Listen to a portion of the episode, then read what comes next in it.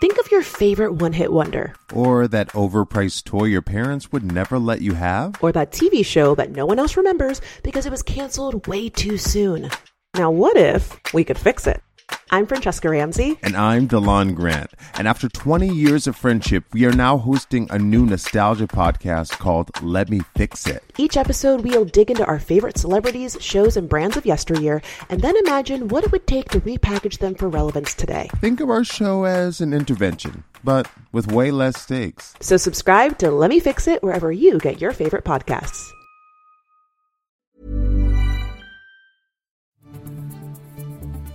This is your Times Daily World Briefing for Monday, the 16th of May. I'm Steve Forbes. And I'm Kitty Logan. Two mass shootings have been carried out within 24 hours in the US. There was a shooter that came in with multiple weapons and started opening fire. And Ukrainian forces continue their counteroffensive in the Kharkiv region the Ukrainians have pushed the Russians beyond artillery range, so the city's now not being shelled for the first time since the beginning of the war.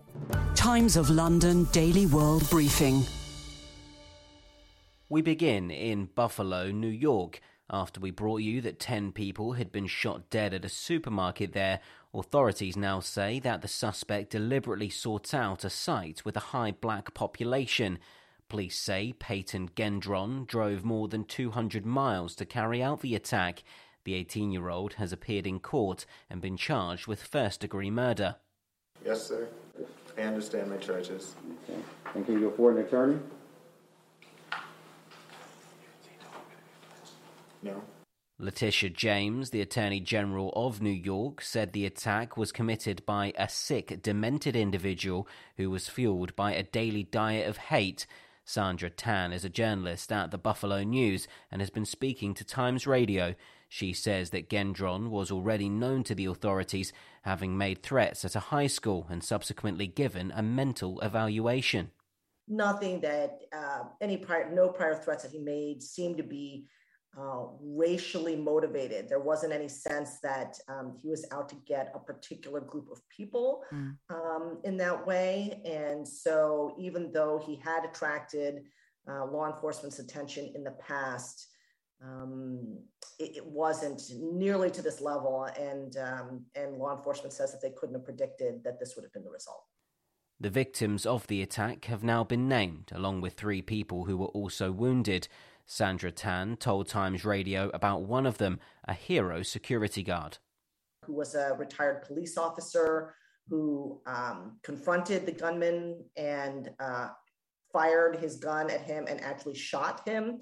Um, unfortunately, the man was really heavily armored, and that bullet had no effect, and he was subsequently shot and killed by the shooter. Sadly, for the second time in 24 hours, there's been another mass shooting in the US.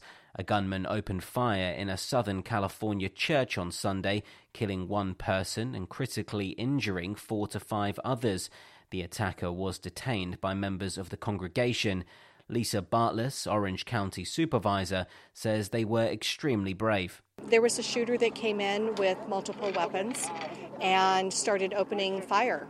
And some of the parishioners here jumped on the shooter and brought him down to the ground and held him until the sheriff's department was able to arrest the individual. Police say they're working to establish a motive for this attack.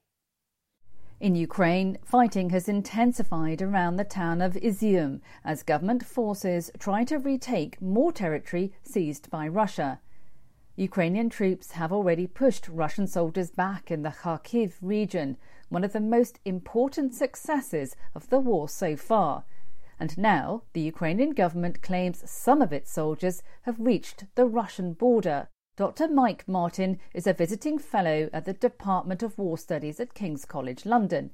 He says Ukraine is gaining the upper hand in places like Kharkiv. The Ukrainians have pushed the Russians beyond artillery range, so the city's now not being shelled for the first time since the beginning of the war. In fact, they've pushed the Russians back so far that they're within a couple of kilometers of the international border. And also in the south, around Kherson, um, the Ukrainians have pushed the, the Russians back several kilometers. And so I, I, think we've reached a point where the war might be uh, turning and going in the other direction in the east of Ukraine.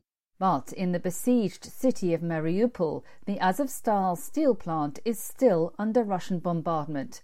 A recent video shows a bright white shower of explosions in the sky above, which some experts believe could indicate Russia is using phosphorus weapons. And to the north, the UK Ministry of Defence says Belarus plans to deploy special forces along the Ukrainian border, a move which could distract Ukrainian troops from the fight in the east. Until now, Belarus has avoided direct involvement in the war, but it has allowed Russia to train and deploy from its soil. Meanwhile, it's unclear how Russia will react to Finland and Sweden's announcement to apply for NATO membership. Finland's Prime Minister Sanna Marin confirmed on Sunday that the country now wishes to join the alliance. We have reached today an important decision in good cooperation between the government and the President of the Republic. We hope that the Parliament will confirm the decision to apply for NATO membership during the coming days. Jamie Shea is the former Deputy Secretary General for Emerging Security Challenges at NATO.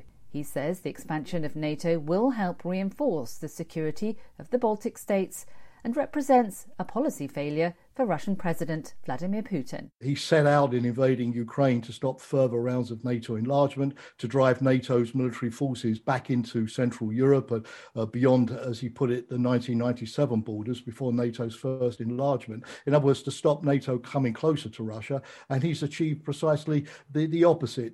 And as the war continues, EU foreign ministers are meeting in Brussels on Monday to discuss the situation in Ukraine and the political consequences.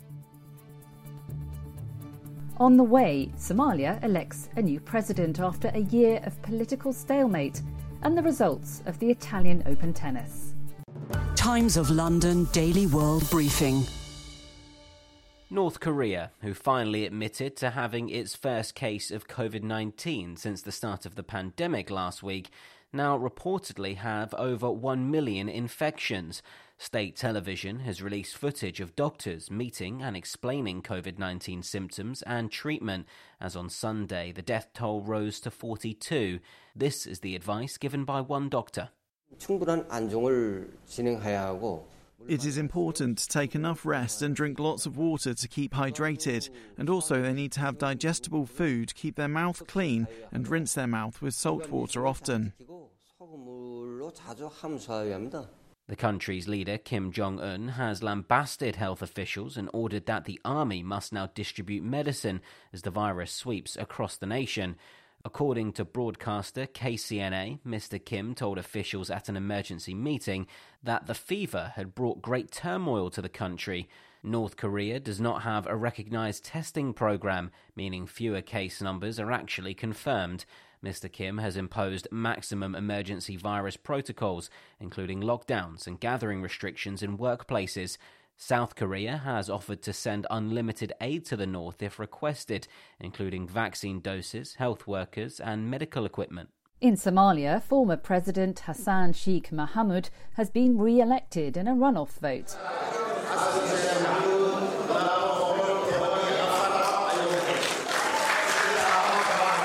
He led the country between 2013 and 2017 and defeated the current president Mohamed Abdullahi Mohamed to return to office. The election win represents a peaceful transition of power after more than a year of stalemate in Somalia.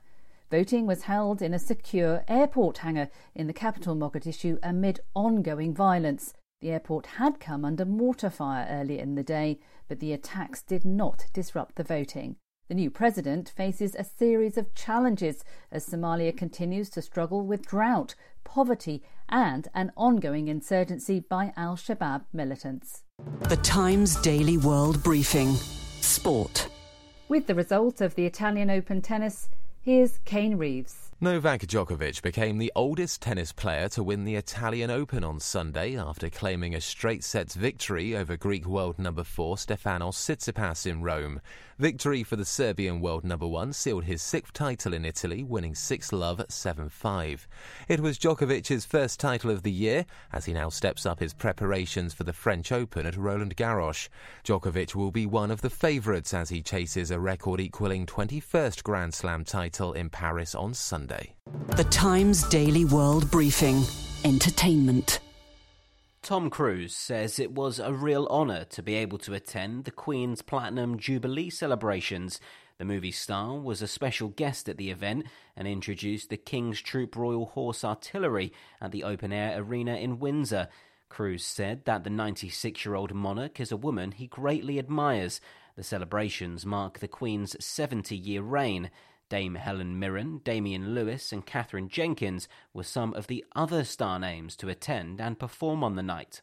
And finally, a temple in Thailand has lit up over 200,000 lanterns to mark Vesak Day, also known as Buddha Day.